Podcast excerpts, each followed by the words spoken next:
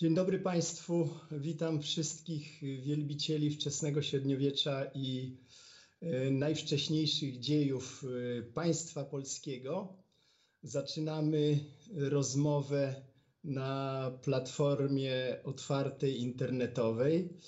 E, tym, którzy mnie nie znają, przedstawiam się. Jestem archeologiem trochę też historykiem, mediewistą, y, a więc specjalizuję się we wczesnym średniowieczu, głównie y, we wczesnych dziejach Polski, Europy Środkowej i Europy Północnej. No i dzisiaj jestem gotowy odpowiadać na Państwa pytania w miarę moich możliwości, jeżeli będę oczywiście potrafił. Chciałem powiedzieć, że czuwają nad przebiegiem tego spotkania dwaj panowie moderatorzy, Jarosław Biel i Jeremi Kołecki, którzy będą mi y, wyświetlać y, pytania wybrane z tej listy, którą y, Państwo zgłaszacie. Niestety ja nie widzę tej Waszej listy, więc muszę polegać na, na tym, co Panowie odfiltrują no bardzo żałuję, że nie możemy się widzieć y, z Państwem, no ale taka jest, y, taka jest formuła tego spotkania. Także y, mam nadzieję, że możemy zacząć. Poproszę o pierwsze pytanie.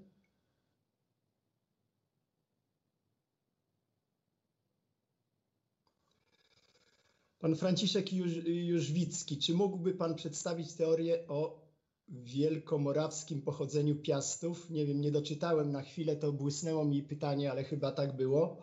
Y, proszę Państwa, no jest to y, moja koncepcja, która miała być alternatywą dla y, tej dominującej w Polsce dyskusji, która właściwie koncentrowała się na dwóch możliwościach.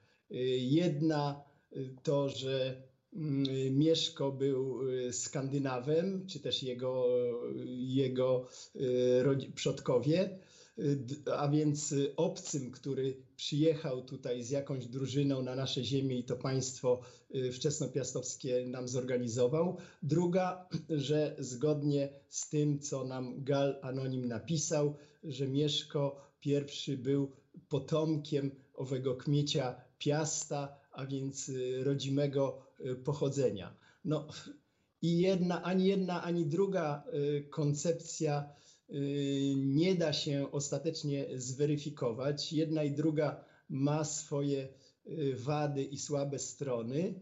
Ja kilka lat temu zaproponowałem, żeby może poszukać wyjścia z tego klinczu w spojrzeniu nie na północ, nie do środka tych naszych puszcz wielkopolskich, tylko może na południe, gdzie przecież y, istniało pierwsze silne, duże i zauważone przez sąsiadów państwo słowiańskie, czyli Wielka Morawa, która w roku 906 została rozbita w pył przez Madziarów w czasie bitwy pod Bratysławą.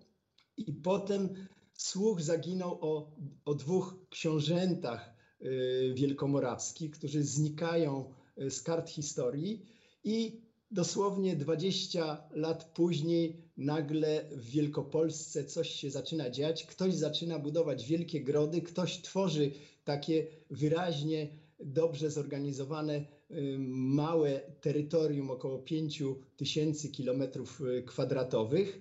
No i powstaje pytanie, któż to mógł być? No ja nie bardzo wierzę, że jakiś, prawda, potomek kmiecia tutaj, który mieszkał całe życie w tych puszczach, byłby w stanie y, zorganizować tak trudne zrealizować przedsięwzięcie, jakim jest utworzenie stabilnego państwa terytorialnego.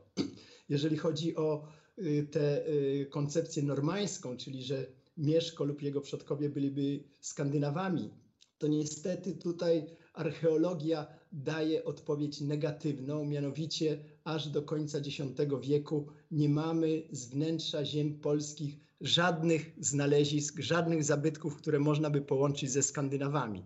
Także byłoby by to e, dosyć dziwne. W związku z tym wydaje mi się, że ta koncepcja y, słowiańskiego pochodzenia y, Mieszka i jego przodków, ale nie z Wielkopolski, tylko z Wielkiej Morawy, no jest jakimś wyjaśnieniem, które pomoże nam zrozumieć ten fenomen, jakim było nagłe powstanie państwa, które później w XI wieku zostało nazwane Polską.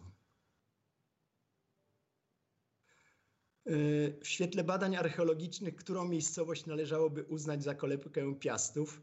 Kolejne bardzo dobre pytanie bez ostatecznej odpowiedzi. Dyskusja bardzo długo koncentrowała się znowu na alternatywie, czy Gniezno, czy Poznań. Yy, były dwie szkoły i archeolodzy i historycy grupowali się w dwóch obozach, które wzajemnie się przekonywały. No tutaj trzeba jeszcze wspomnieć, że również powinniśmy przecież Ostrów Lednicki w tej dyskusji uwzględnić, Giecz, może Grzybowo z tych najstarszych grodów wczesnopiastowskich.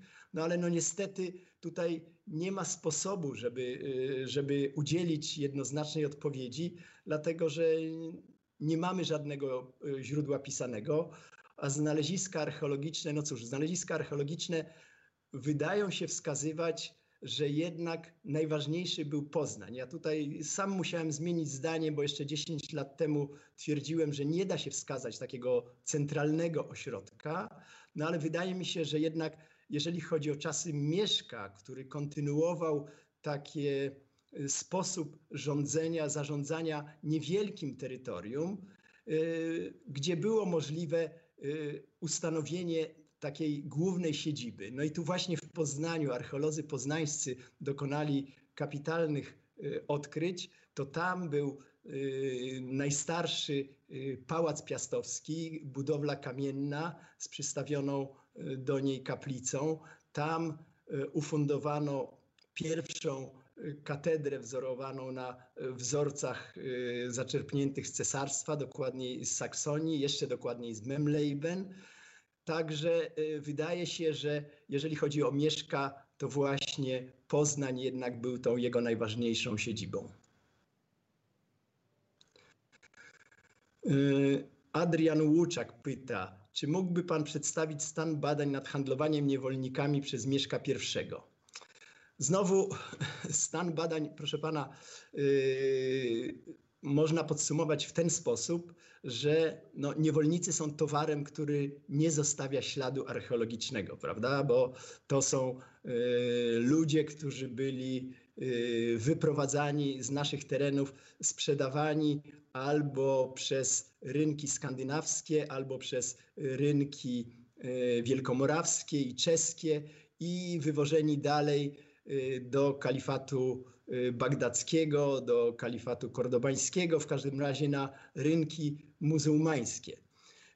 No, wiemy, że i Skandynawowie, i Czesi trudnili się na dużą skalę handlem niewolnikami i ten handel niewolnikami w jakiś sposób mógłby wyjaśniać podstawy y, ekonomiczne tego sukcesu, jakim było utworzenie państwa wczesnopiastowskiego, bo jak Państwo doskonale sobie zdajecie z tego sprawę, państwo jest przedsięwzięciem bardzo kosztownym, prawda? My dzisiaj płacimy podatki i to duże właśnie po to, żeby to państwo mogło funkcjonować. Nie inaczej było we wczesnym średniowieczu, to państwo też było kosztowne, trzeba było utrzymać władcę, jego drużynę, cały dwór, później jeszcze y, księży, całą infrastrukturę. No, jakoś trzeba było to sfinansować. O podatkach wtedy nie może być mowy. Jeden sposób finansowania to były zwycięskie wojny i łupy, jakie w czasie nich zagarniano. Drugi, drugim mógł być y, handel niewolnikami. I tutaj coraz więcej badaczy zdaje się zgadzać, że to mógł być taki stały sposób zarabiania, jakbyśmy powiedzieli, przez tych y, naszych y, pierwszych władców, czyli Mieszka I i jego przodków. No, trudno znaleźć inny y, produkt, y, towar eksportowy, który rzeczywiście mógłby przynosić znaczące i stabilne dochody y, naszym pierwszym władcom. Ale tak jak mówię, dowodu tu materialnego na to nie ma. Następne pytanie, Wojciech Szczęsny. Jak w świetle najnowszych badań przedstawia się obecność Skandynawów w Wielkopolsce? Proszę pana, już wspomniałem o tym. Ja śledziłem rozmowę państwa z profesorem Jakubem Morawskim, Morawcem, który też wskazywał, że tutaj, jeżeli chodzi o źródła historyczne, to takich źródeł nie ma. Jeżeli chodzi o archeologię, no jest jednak istotne, że aż przez cały okres, aż do rządów Bolesława Chrobrego, nie mamy w głębi Polski żadnych znalezisk, które można by powiązać ze Skandynawami. To wszystko się grupuje nad Bałtykiem, czyli Wolin, czyli Kołobrzeg, czyli Truso pod dzisiejszym Elblągiem. W głębi kraju nie ma żadnych znalezisk, ani pochówków, ani pojedynczych przedmiotów, które można by powiązać ze Skandynawami. To one wszystkie pojawiają się dopiero na początku rządów Bolesława Chrobrego. Także nie ma żadnych podstaw, żeby przypuszczać, że jakiekolwiek istotne wpływy skandynawskie w czasach Mieszka I trzeba by rozważać sytuacja zmienia się w czasach Bolesława Chrobrego i to wyraźnie. Nagle na całym terytorium ziem polskich pojawiają się bardzo ciekawe pochówki, tak zwane komorowe, bardzo ciekawe znaleziska, które szczególnie te zdobione w takim szczególnym stylu nazwanym przez Władysława Duczko stylem pierścieniowo-łańcuchowym, prawdopodobnie przywiezionym z Wysp Brytyjskich, rozwiniętym na Wolinie i właśnie te przedmioty rozprzestrzeniają się po państwie wczesnopiastowskim w końcu X wieku. Trwają, trwa ten napływ przez całe rządy Bolesława Chrobrego, po czym znowu ustaje. Więc tu wygląda na to, że Bolesław Chrobry otworzył się na Skandynawię, ale później te kontakty wyraźnie ustały. Kolejne pytanie. Pan Łukasz Kaczmarek. A co z najstarszym osadnictwem w Gnieźnie, domniemanym ośrodkiem kultowym i jego ewentualnych, nie doczytałem za szybko, yy, panie Jeremi, za, za szybko mi pan likwiduje, ale w każdym razie Gniezno. No więc yy, Gniezno z tych centralnych grodów piastowskich wydaje się być y, najpóźniej zbudowanym i uruchomionym, co jest bardzo interesujące. I faktycznie tutaj ma Pan rację, że y, archeolodzy sugerują, że na górze Lecha pierwotnie mogło funkcjonować jakieś sanktuarium pogańskie, dlatego że ten szczyt tego wzgórza był przykryty wielką stertą kamieni, wśród których znajdowano y, ślady palenisk, przepalonych kości zwierzęcych. No więc Yy, wydaje się, że to faktycznie mógł być taki lokalny ośrodek kultowy. To by tłumaczyło, dlaczego tak późno zbudowano tam gród. Yy, dopiero wtedy, kiedy już chrześcijaństwo zaczęło wkraczać i yy, można było przełamać tę siłę tradycji wcześniejszej pogańskiej. Ale w każdym razie Gniezno nie należało do najstarszych grodów wczesnopiastowskich. Następne. Tomek Ryba. A jak pan ocenia potencjalny wpływ Słowian na Skandynawów? Świetne pytanie, dziękuję bardzo. Właśnie, bo my zawsze e, tak, to są chyba takie trochę polskie kompleksy, że rozważamy ten, szczególnie w stosunku do Skandynawów, e, że rozważamy e, na ogół tylko wpływy skandynawskie na ziemiach polskich, gdy tymczasem od pewnego czasu już prowadzi się intensywne badania nad tym wpływem odwrotnym, a więc nie tylko towarami, produktami słowiańskimi, które po, pojawiają się w Skandynawii, ale wręcz nad badania nad obecnością Słowian e, w samej Skandynawii. I tutaj wszystkiego nie da się wspomnieć, ale takie bardzo charakterystyczne są po pierwsze Y, domy, półziemianki, y, charakterystyczne dla Słowian, które pojawiają się właśnie w Skandynawii w X, w XI wieku. Mm, po drugie, ceramika, ogromne ilości ceramiki skandynaw- y, słowiańskiej czy typu słowiańskiego, która od końca X i w XI wieku no, zalewa tę południową Skandynawię.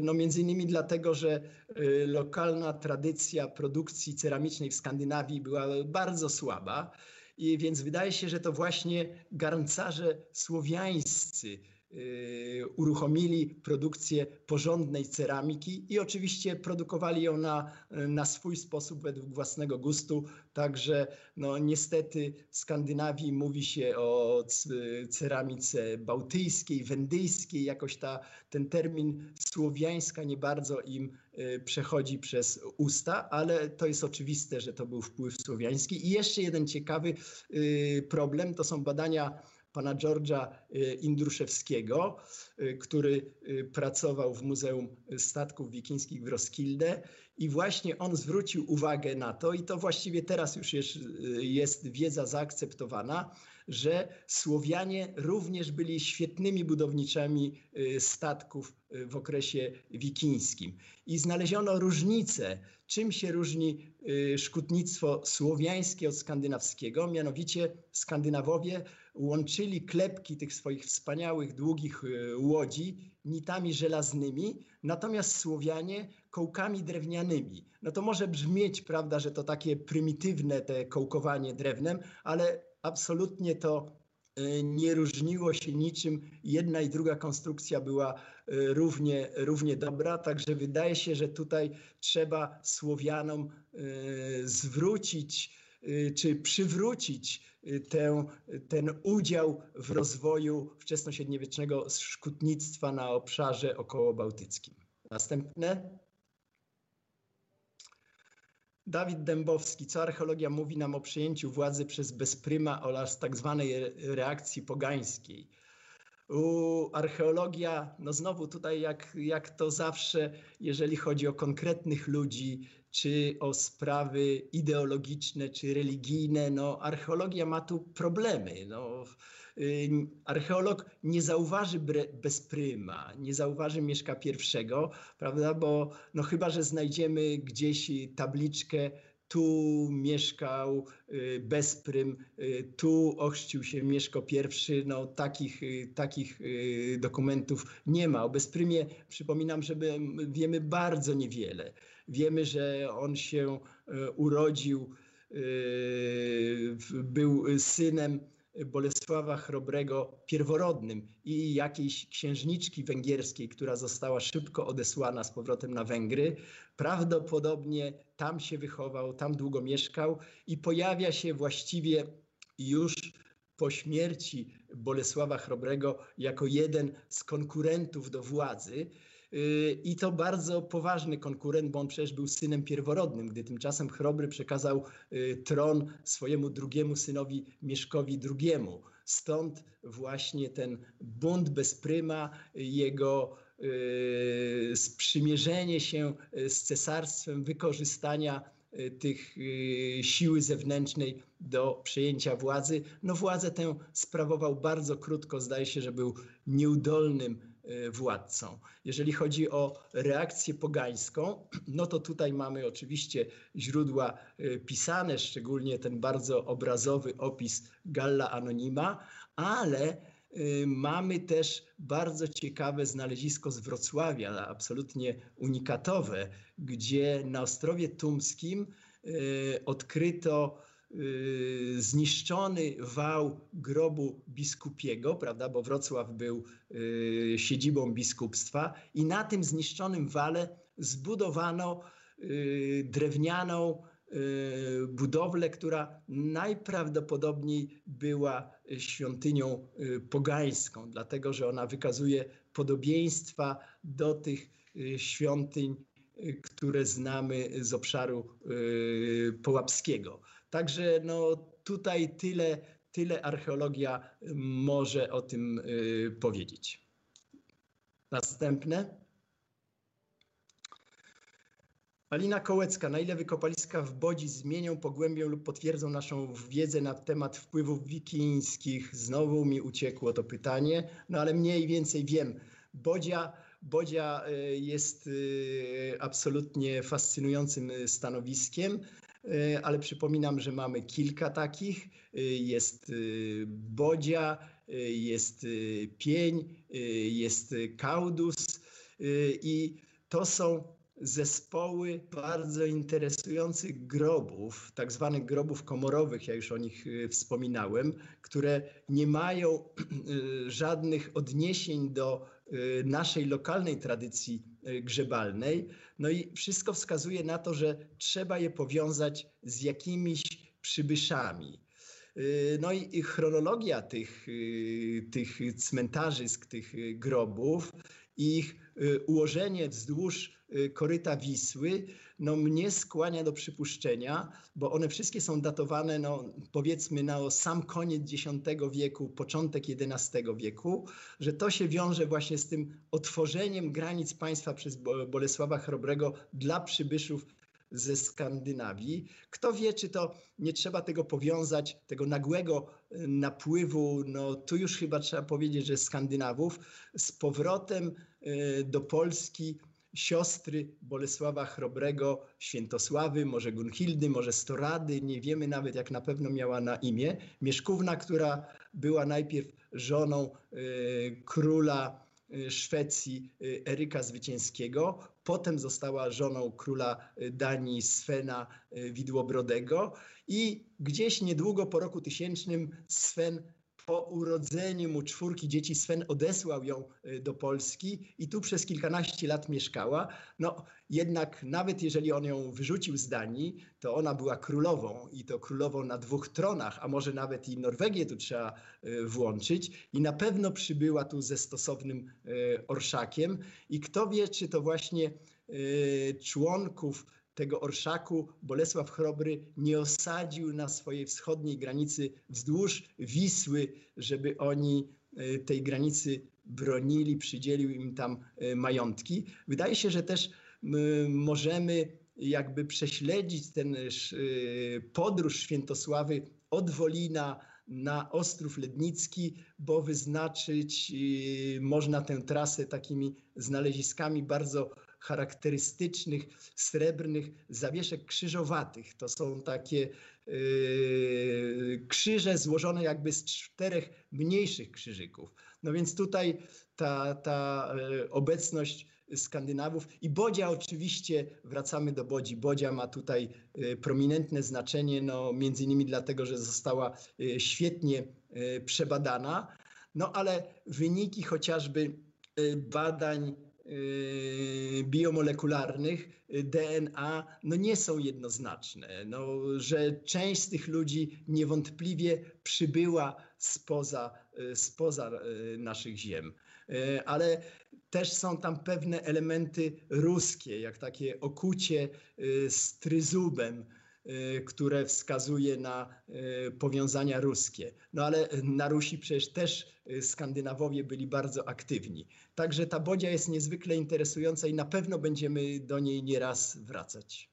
Następne. Proszę dłużej trzymać te pytania, bo ja nie... Paweł Konczewski, skąd wzięła się i kiedy pojawiła nazwa polska Polonia?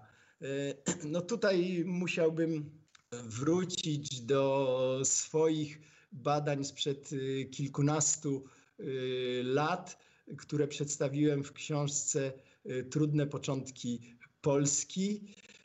I tam po prostu prześledziłem. Okazuje, okazuje się, że mamy bardzo dużo wzmianek historycznych, wzmianek z epoki. Ja prześledziłem, w jakiej kolejności one się pojawiają. Najstarsza, jak się wydaje, w Rzymie, Później przez Szwajcarię, przez Saksonię y, dociera do Polski y, ta nazwa y, około roku 1008, 1007, 8, 9, a potwierdzone to jest także pochodzenie tej nazwy, jak zdaje się wydawać, jest, ona została ukuta poza Polską. Poza Polską to jest dosyć skomplikowane. Ja nie mogę tu wejść w detale, bo y, musiałbym całą godzinę opowiadać. Nazwa jest pochodzenia słowiańskiego oczywiście. To była Polonia, Polenia, Polania, a więc y, oznaczenie kraju, którym ludzie mieszkają na y, polanach, na polach. I ta nazwa została zaakceptowana przez Bolesława Chrobrego i tu mamy świetny dowód na to, między, mianowicie śliczną e, monetę srebrną z napisem Princes Polonie, czyli władca Polski. Także tu Chrobry swoim autorytetem to zatwierdził i aż do dzisiaj tej nazwy używamy. Ale to, że y, ona powstała poza Polską, znowu nie jest jakimś ewenementem y, w tych czasach, dlatego że nazwa Norwegia powstała poza Norwegią i została potem przejęta przez władców norweskich. Nazwa Ruś też powstała poza terenem ruskim, więc tutaj nasza historia, dzieje naszej nazwy narodowej i państwowej nie różnią się od y, innych z tego czasu. Następne. Skoro handlowano niewolnikami na dużą skalę, to skąd Piastowie pozyskiwali siłę roboczą do budowy sieci grodów? No proszę pana, no, ludzi przecież nie brakowało y, i w tych, nawet w tych puszczach, na tych polanach y, wielkopolskich. Przy czym tutaj zwracam uwagę na to, że my mamy takie taką tendencję do patrzenia na tych wczesnych władców jako takich satrapów, y, autokratów, którzy biczem i przymusem zmuszali ludzi do pracy przy budowie grodów, gdy tymczasem to mogło być wspólne przedsięwzięcie. Oni po prostu namówili, oczywiście musieli jakoś y, tym ludziom y, odpłacać się, żywić ich, utrzymywać przez czas budowy grodów, ale to mogło być wspólne przedsięwzięcie. Tak jak dzisiaj na piramidy egipskie już inaczej się patrzy, że to nie było szaleństwo y, faraonów, tylko że to był taki przejaw dumy y, wspólnej i wspólne przedsięwzięcie y, całego, całego państwa. Także tutaj ja nie, nie widzę problemu. Sprzedaż niewolników na rynki skandynawskie czy czeskie, no ci ludzie mogli pochodzić z terenów spoza państwa piastowskiego. Oni mogli być y, porwani, zdobyci, kupieni w czasie wypraw wojennych i dopiero wysłani y, na te rynki ale tu, tu nie sądzę, żeby ten handel niewolnikami był na tak ogromną skalę, żeby y, te ziemie polskie jakieś opustoszały. Poza tym no byłoby to y, z punktu widzenia strategii y, władców no, bez sensu, gdyby pozbawiali sami siebie poddanych. No, król bez poddanych nie jest królem. Jak się udało pogodzić rodzimowierstwo z czym?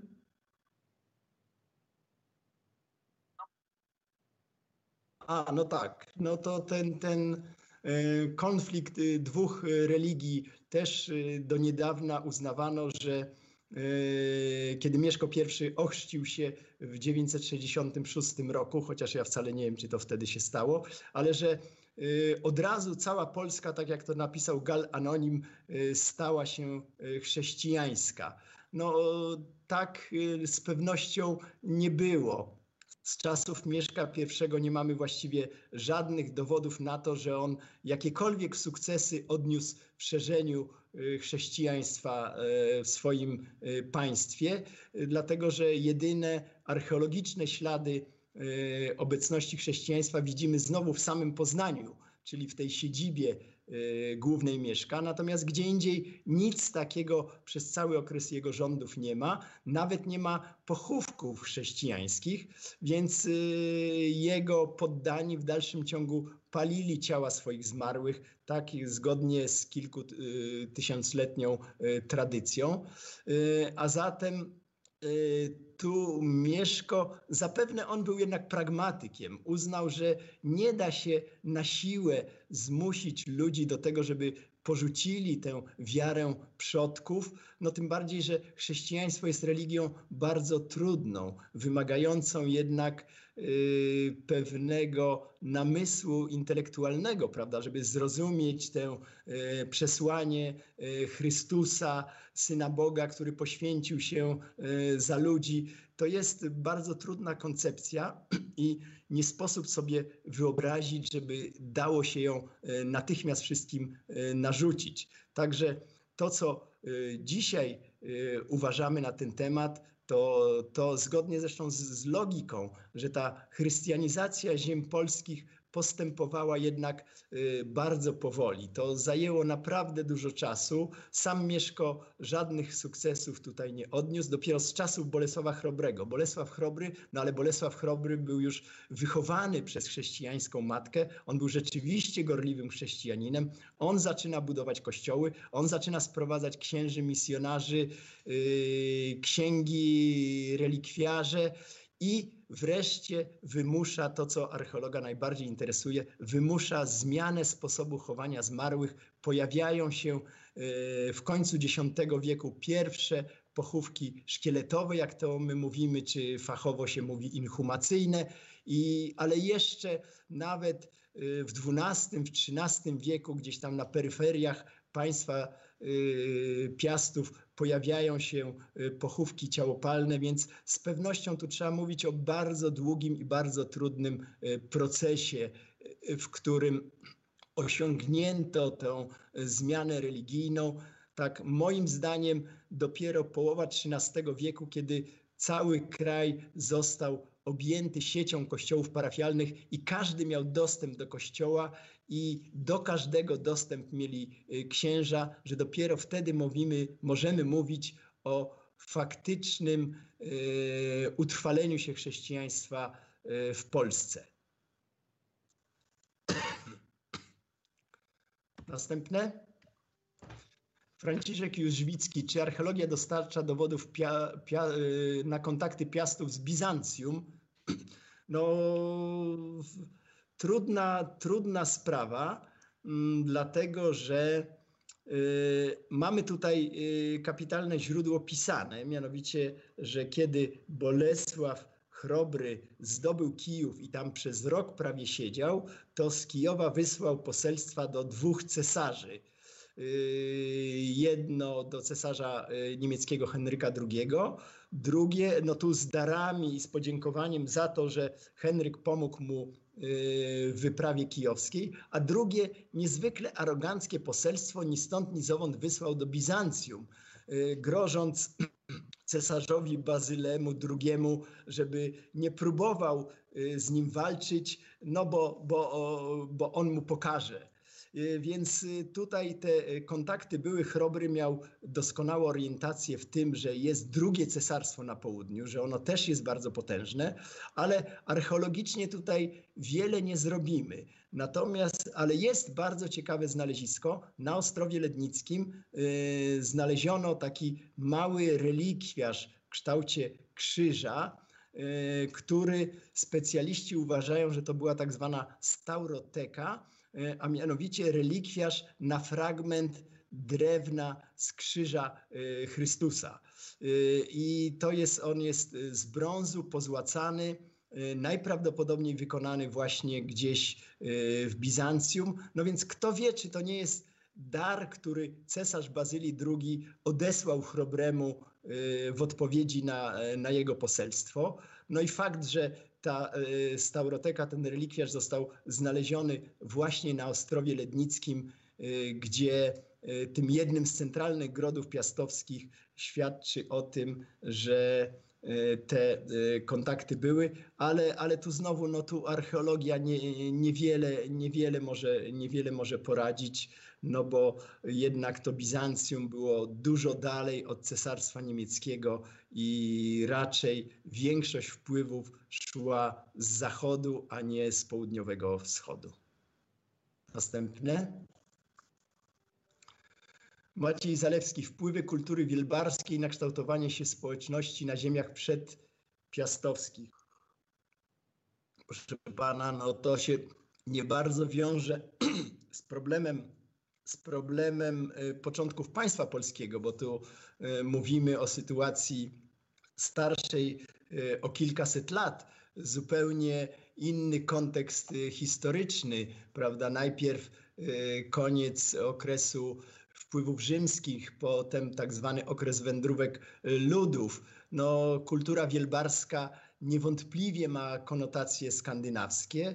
No, tradycyjnie uznaje się, że to jest ślad pobytu na naszych ziemiach najpierw Gotów, potem Gepidów, którzy kolejno po pewnym czasie odpłynęli, odeszli nad Morze Czarne, ale nie pozostawili żadnych tutaj nie wywarli żadnego obserwowalnego archeologicznie wpływu, bo więc to byłby jakiś taki czasowy pobyt, który nie wywarł wpływu na lokalną ludność. Y, jedyne, co mnie przychodzi do głowy, to zachowanie się jakiejś tradycji odzwierciedlonej na epitafium, które pierwotnie przykrywało Y, grup Bolesława Chrobrego y, w Poznaniu i tam było napisane y, regnum slavorum gotorum sive polonorum, czyli że Chrobry władał królestwem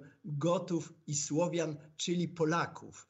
No ale to znowu, to znowu może być ślad tych jego intensywnych kontaktów ze Szwecją ale, ale wpływów y, kultury wielbarskiej no, na państwo wczesnopiastowskie to, to mm, żadnych się nie da wyśledzić. Następne.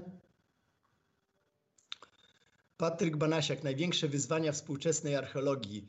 Ojoj, no to już wkraczamy w bardzo ogólne Y, zagadnienia, które do, dotyczą nie tylko państwa wczesnopiastowskiego, nie tylko wczesnego średniowiecza, ale w ogóle archeologii światowej.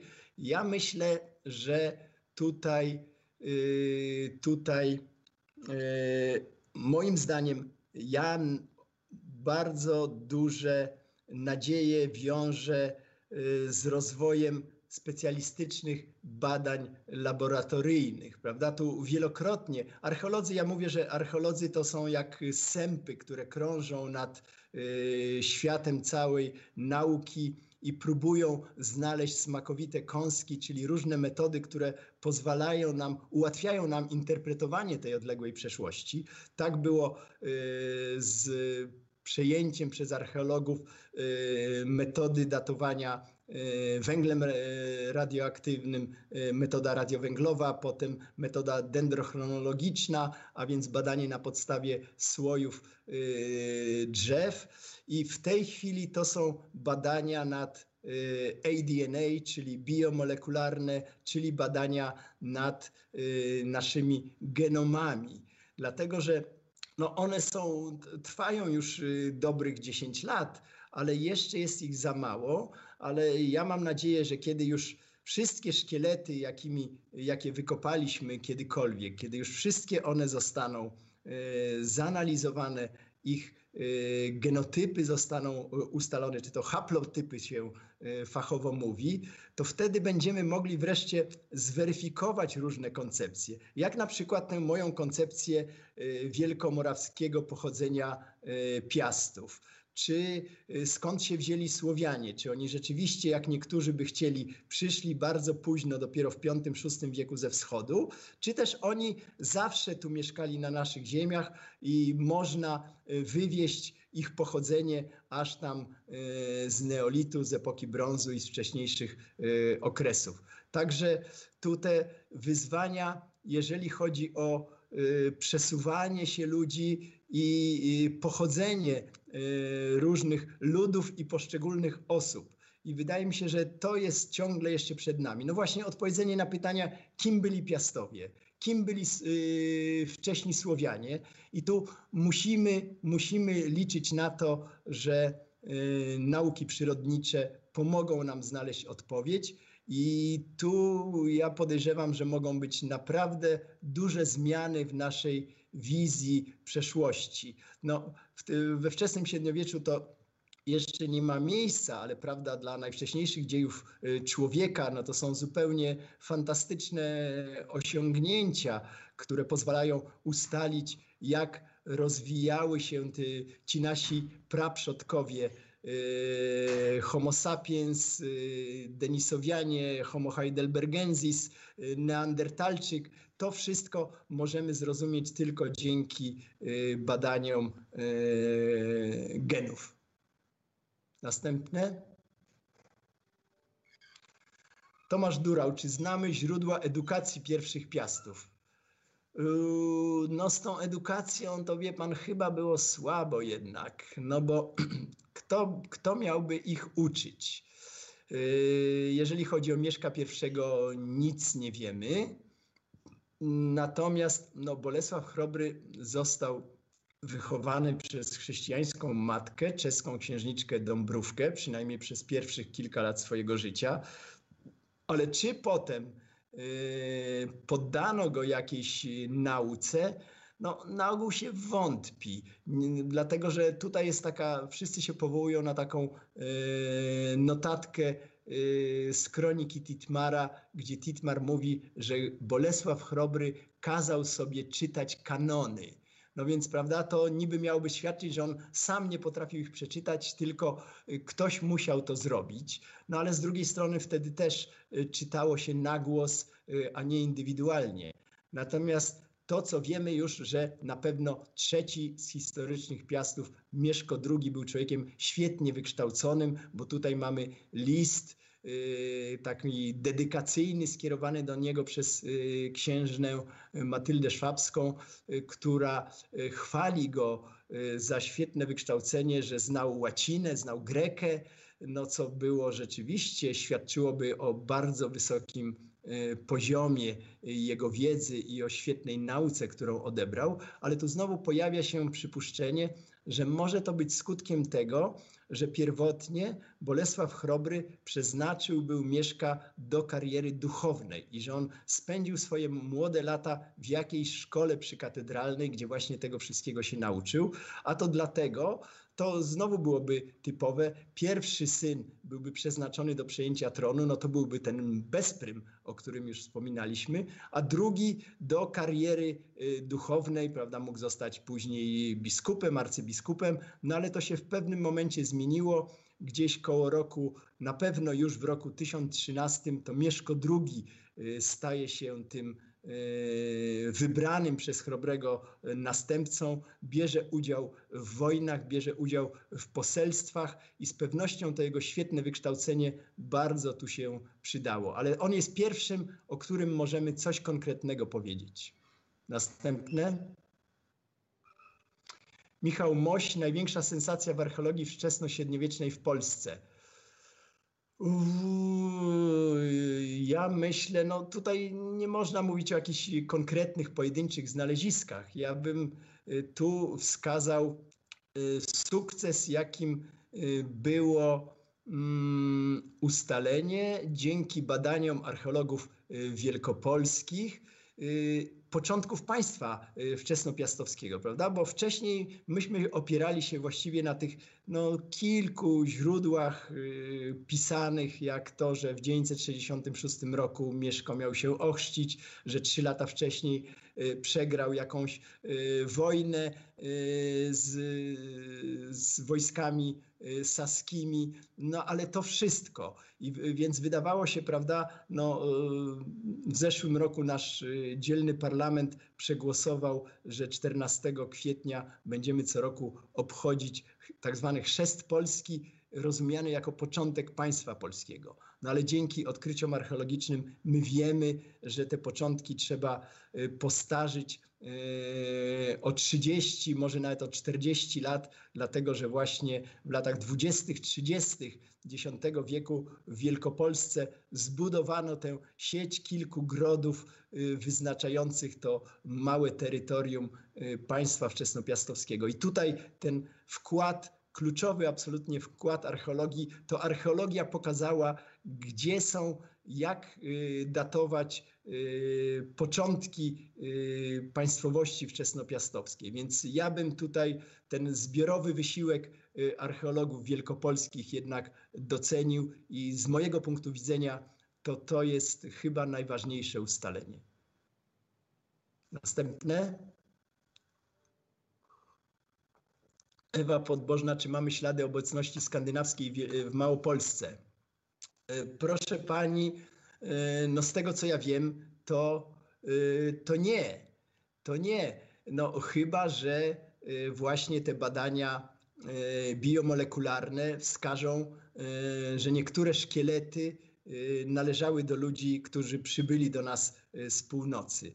No, mamy na Śląsku trochę tych znalezisk skandynawskich, ale w samej Małopolsce z tego, co ja sobie przypominam, to chyba nic konkretnego wskazać się nie da, ale to też nic dziwnego, prawda? Oni siedzieli jednak nad Bałtykiem. Ten Bałtyk to było to y, wewnętrzne morze y, Skandynawów. Oni mieli te swoje silne faktorie, siedziby, emporia, jak my fachowo mówimy, w Wolinie, w Bardach pod Kołobrzegiem, w Truzo pod Elblągiem. I oni, no, jak się wydaje, nie mieli za bardzo interesu, żeby wchodzić w głąb naszych, naszych ziem.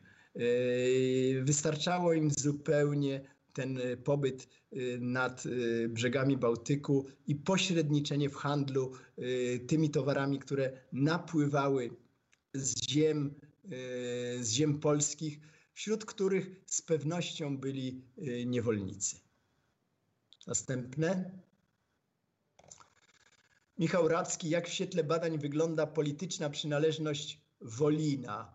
Bo, mm, polityczna, no wie pan, y, z polityką y, archeologia nie jest za pan brat, dlatego że my nie jesteśmy w stanie y, ustalić, który gród do kogo należał na podstawie znalezisk archeologicznych. My tylko możemy wskazać, jaka jest charakterystyka ówczesnej kultury materialnej. Więc czy Wolin, w którym y, momencie on został y, podporządkowany sobie przez Piastów, potem wiemy, że tam były bardzo silne y, wpływy duńskie chociażby, tak silne, że król Harald Sinozęby podobno po tym, jak został pokonany przez syna, uciekł właśnie do Wolina. Y, i gdzieś tam został y, pochowany. Ale tutaj archeologia y, nic na ten temat nam powie. Jedyne, ja też o tym pisałem w takiej książce Bliskie spotkania wikingów, bo ten Wolin jest fascynujący zupełnie. Wydaje się, bo my mówimy Wolin, ale tak naprawdę to była taka cały łańcuch osad rozciągniętych wzdłuż y, rzeki Dziwny, czyli tego jednego z ujść Odry y, do Bałtyku. I między innymi tam mamy i taki gród, który, w którym y, wydaje się, że były silne wpływy słowiańskie czy wręcz piastowskie. I mamy też osadę, która na terenie dzisiejszej dzielnicy Ogrody się znajdowała, gdzie jest duża koncentracja znalezisk skandynawskich i mamy bardzo wiele pochówków, które można powiązać ze Skandynawami. Także mnie się wydaje, że ten Wolin, on y, nigdy właściwie nie został przez nikogo y, absolutnie podporządkowany. Tam się ścierały wpływy y, piastowskie, wpływy duńskie, wpływy też saskie i połabianie mieli tam coś do powiedzenia, więc różne siły o ten Wolin się spierały, ale ja bym go do żadnego z państw wczesnośredniowiecznych nie włączał. Następne. Piotr Rejen, czy znane jest dokładne miejsce zjazdu gnieźnieńskiego? No, proszę pana, no jest znane. No, zjazd gnieźnieński odbył się w Gnieźnie. A czy nie wiem, czy pan chodzi jeszcze y, o jakieś wskazanie dokładniejszego punktu? No, na pewno y, cesarz był y, na wzgórzu Lecha, dlatego, bo przecież y, jego głównym celem było odwiedzenie grobu świętego Wojciecha. No jak to pięknie napisał Titmar, że cesarz zbliżając się do tego upragnionego grodu, prawda, boso do niego wkroczył i poszedł do grobu świętego Wojciecha, prosić go właściwie o wybaczenie, bo to przecież on sam go posłał y, na tę misję, y, na, na bardzo trudny odcinek, na misję, w trakcie której y, Wojciech zginął. No więc na pewno cesarz był na wzgórzu Lecha na grobie świętego Wojciecha. Natomiast gdzie same uroczystości, te, te słynne obiady, te przyjęcia, podczas których Bolesław Chrobry szastał złotą i srebrną zastawą, no tego nie wiemy, dlatego że nawet gdybyśmy odkryli jakąś budowlę, jakiś pałac, który kamienny, który powinien był stać również w Gnieźnie, bo przecież był i w Gieczu, i na Ostrowie Lednickim, i w Poznaniu, no to wtedy moglibyśmy coś więcej powiedzieć. Ale wydaje mi się, że to, że wiemy, że to się odbyło w Gnieźnie, to już jest wystarczająco precyzyjna informacja. Następne. Ostatnie pytanie, pan tu moderator mnie informuje. Łukasz Golas, czy Mieszko I mógł zostać ochrzczony Ojej, już w 965 roku nie doczytałem do końca, ale domyślam się, że chodzi o rok 965, czyli wtedy, kiedy wziął ślub y, z Dąbrówką. Y, no tu znowu musiałbym do, do swojej koncepcji wrócić, że jeżeli Mieszko byłby potomkiem Morawian, którzy byli od 100 y, lat już y, chrześcijanami, no to oczywiście on również wychowany byłby w wierze chrześcijańskiej i byłby przez rodziców swoich ochrzczony, prawda? E, no, przynajmniej jeżeli chodzi o tak zwany chrzest z wody, nawet gdyby, y, jeżeli tam nie było księży, którzy mogliby namaścić go olejami i cały rytuał y, przeprowadzić, to mógł być ochrzczony z wody.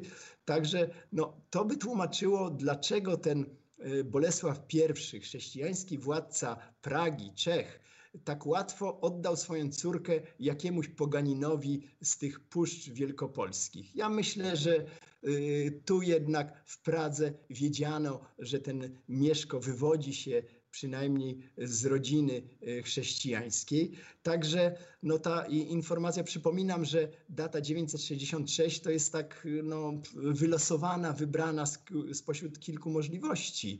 Biskup Titmar, e, nie mamy żadnej informacji e, współczesnej temu wydarzeniu. Biskup Titmar mówi, że może to było w 966, a może w 968 polskie roczniki trochę później y, podają y, obie te daty, a może 967, w jednym nawet jest powiedziane 963, no więc y, to jest trudne do ustalenia, ale no, ja jestem zwolennikiem tego, że to chrześcijaństwo piastowskie było wcześniejsze niż 966 rok. Tu znowu powołam się na e, świetne odkrycia e, archeologów e, poznańskich, zespół pod kierownictwem pani profesor Hanny Koczki-Kręc, który na Ostrowie Tumskim odkrył pod dzisiejszym kościołem Najświętszej Marii Panny, kościołem ceglanym, gotyckim, odkrył pozostałości pałacu książęcego y, z dostawioną y, do niego taką małą kapliczką czy kościołem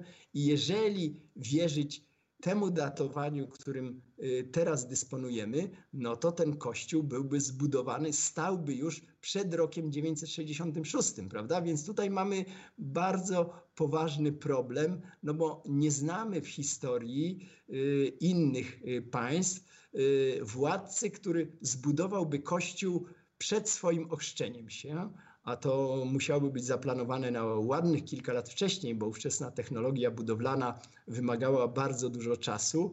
Także ja bym się skłaniał, no nie da się odpowiedzieć na Pana pytanie, czy to się stało w 1965. Yy, nie mamy żadnej dokładnej wskazówki. Ja skłaniam się do tego, że yy, Mieszko był wychowywany w wierze chrześcijańskiej, może jakiejś bardzo prostej, yy, bardzo nieortodoksyjnej, ale jednak, że to by tłumaczyło, dlaczego ta chrześcijańska księżniczka została mu tak łatwo dana za żonę. I jeszcze mamy pięć minut, może jeszcze jedno pytanie.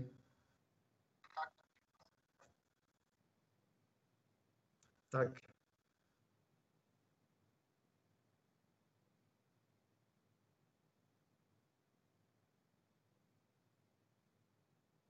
No tak, no, wie pan, tutaj trudno mówić o poszczególnych stanowiskach. Natomiast y, skorzystam z okazji, bo Pan użył tego słowa wytrychu, czyli y, plemiona, tak zwane plemiona y, przedpiastowskie czy plemiona prapolskie, których pełno jest we wszystkich podręcznikach. No nie ma właściwie pracy poświęconej wczesnym dziejom Polski, gdzie nie byłaby mowa o grodach plemiennych, o terytoriach plemiennych, o władcach plemiennych. No, sęk w tym, że nie mamy właściwie żadnych informacji, które by tę koncepcję potwierdzały. Nie mamy żadnych terytoriów, które dałoby się wydzielić i Y, powiązać z jakimiś y, plemionami. No, nazwy tych plemion są zaczerpnięte z jednego źródła y, bardzo dziwnego, które powstało gdzieś w połowie IX wieku, tak zwany geograf bawarski, w którym wylicza się różne nazwy, które uznajemy za nazwy etniczne. Tam są Opolini, Wuolini, Wuislane, Golenzici i tak dalej, i tak dalej. I tutaj dyskusja, ja nie bardzo wierzę w te plemiona. Ja nie bardzo wierzę, no ale tu też my nie mamy dokładnych dat, kiedy który gród zbudowano. To też jest jedno z wyzwań archeologii wczesnego średniowiecza. Tak jak ustalenie y, genów y, wszystkich zmarłych, których szkieletami dysponujemy, taki y, potrzebowalibyśmy precyzyjnych informacji o czasie zbudowania każdego grodu, nie tylko zbudowania, ale też jego zniszczenia. Wtedy mo, może byśmy utworzyli jakiś y, bardziej spójny obraz tych czasów przedpiastowskich. No tak jak właśnie z tym, y, co y, udało się archeologom wielkopolskim, czyli y, wskazanie y, początków y, państwa wczesnopiastowskiego no dużo precyzyjniej niż to źródła pisane robią. Jeszcze dwie minuty, coś szybkiego zdążymy?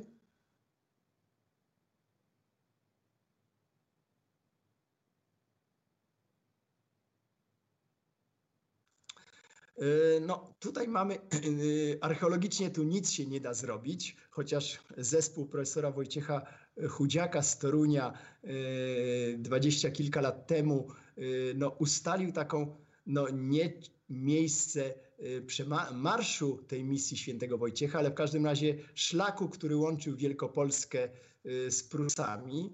No, według źródeł y, pisanych, które są dosyć wiarygodne, to jednak Wojciech został zaopatrzony przez Bolesława Chrobrego w łódź z, z wojami. Popłynął najpierw do Gdańska, gdzie ochrzcił wielu ludzi i później stamtąd popłynął do Prusów. Y, najprawdopodobniej przez, y, przez y, na teren dzisiejszego jeziora Drużno, a więc gdzieś tam martwą Wisłą, Nogatem płynął i wylądował, no tak jak nam się wydaje, koło miejscowości, która dzisiaj nosi nazwę Święty Gaj. A więc jednak drogą wodną tam dotarł przez Gdańsk. Ale znowu archeologicznie udowodnić się tego nie da. Musimy polegać na tych źródłach pisanych, a one są dosyć wiarygodne, bo oparte na relacji między innymi uczestnika tej wyprawy, yy, przyrodniego brata świętego Wojciecha, mianowicie Radzima Gaudentego, który później w roku tysięcznym został naszym pierwszym arcybiskupem. No i w ten sposób zamknęliśmy, jest równo godzina 19. Proszę Państwa, e, podejrzewam, że e, jeszcze moglibyśmy sobie tak e, wiele godzin dyskutować, no ale czas nieubłaganie biegnie. Ten termin, który, który organizatorzy mi przydzielili, się skończył. No więc tylko jeżeli Państwo sobie jeszcze zażyczycie, a panowie mnie zaproszą, no to możemy kiedyś tę rozmowę kontynuować. Na razie kłaniam się wszystkim. Dziękuję bardzo za y, zainteresowanie tymi fascynującymi y, czasami. No i podkreślam jeszcze raz, że tu archeologia właściwie co roku przynosi jakieś nowe odkrycia i y, archeolog cały czas musi być przygotowany na zmianę swojego zdania, bo może ktoś odkryć coś takiego, co zmusi mnie i, i moich kolegów do zmiany zdania. Dziękuję, do widzenia, kłaniam się.